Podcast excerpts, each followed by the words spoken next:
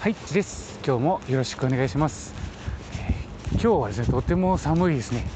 えー、先週か今週はずっと、えー、寒波の影響で、えすごく寒いっていう風に聞いていたので、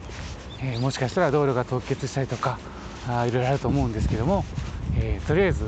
え私の住んでるとこはですね、なんとか、え今日のところは、え問題なさそうだったので、え今日も、え引き続き、え申請書についてお話ししたいと思います。今日はですねとうとう第3面が前回終わりましたので、え今日から第4面、え全部でね建築確認申請書っていうのは第1面から第6面まであって、え今回は、えようやく第4面の方に入っていきたいと思います。で、え第4面なんですけども、え前回までの申請書第3面は、えー、っと建築物および、まあ、そう建築物と、えー、その敷地に関する事項を記載するところになったんですけどもだったんですけども、えー、第4面はですね、え建築物別概要っていうことで今度は一つ一つの建物ごとに、え記載をするっていう風なところになっております、え具体的にはですね今度は、え申請の建物ごとに、えー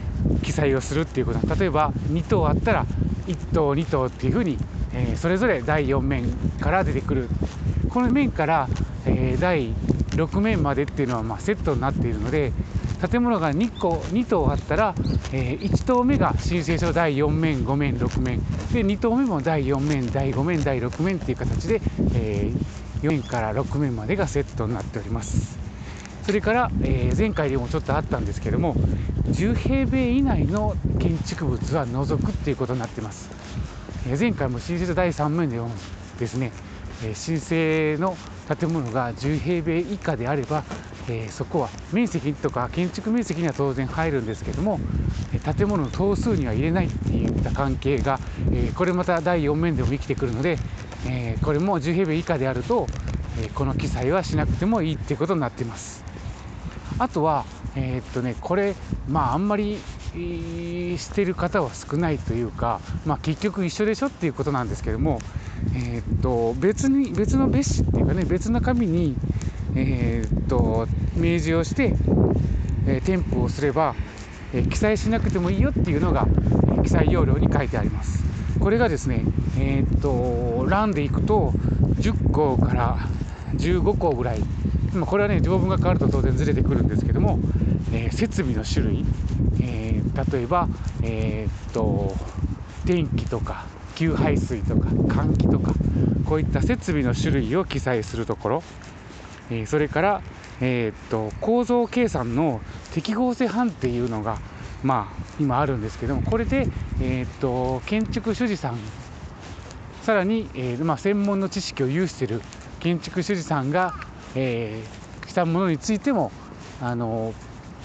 審査を除外してもいいですよっていうのを除除外じゃないな、まあ、あの適反構造適反って言ったりするんですけども構造の適合性判定をするっていうのは本来ある一定規模の建物になってくると必要になってくるんですがそれはしなくてもいいですよっていう項目。それからま確認の特例、えー、っと例えば木造の2階建ての住宅。についてはですね設計者さんが設計もし、えー、および管理を、えー、すればですね、えーと、特例っていうのを受けることができて、え、基本的にはですね構造図関係とか、まあ、構造図って言ってもですね例えば金ばかり図だとか、えーと、基礎伏せ図とか、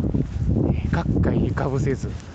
軸組図っていったような、え構造的な図面関係を記載するものが明示する必要がある添付する必要があるんですけども、えこれについても、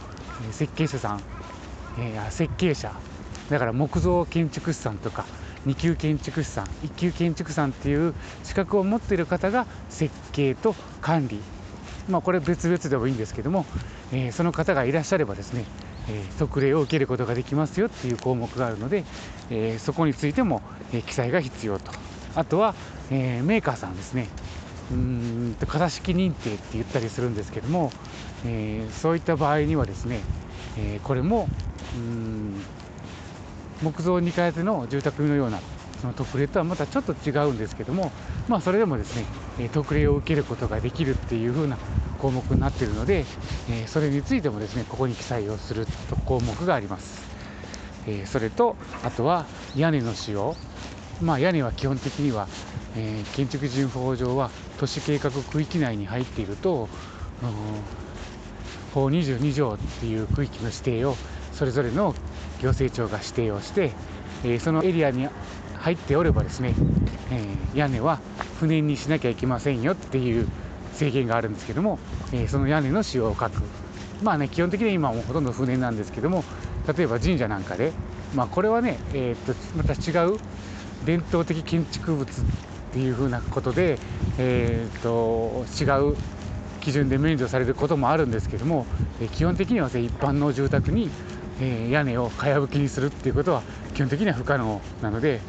時計外だったら別なんですけども通常の、えー、用途地域が定められているところについてはですね、え、できないので、そういった使用を書くところ、え、もしそれと、え外壁、え軒裏外壁もね炎症の恐れのある部分って言って、え道路境界線だったら中心から臨地境界線だったらその臨地の境界線から1階においては、えー、3メーター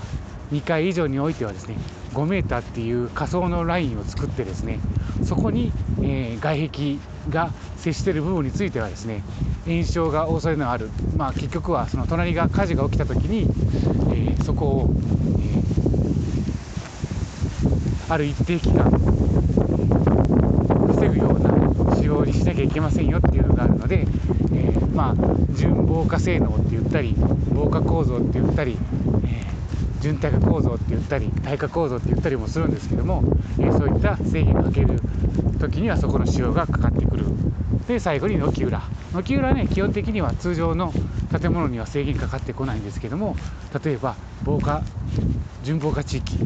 すね例えば街中で、えー、その密集しているところなんかは、えー、準防火地域の指定とか防火地域の指定がしてあるんですけども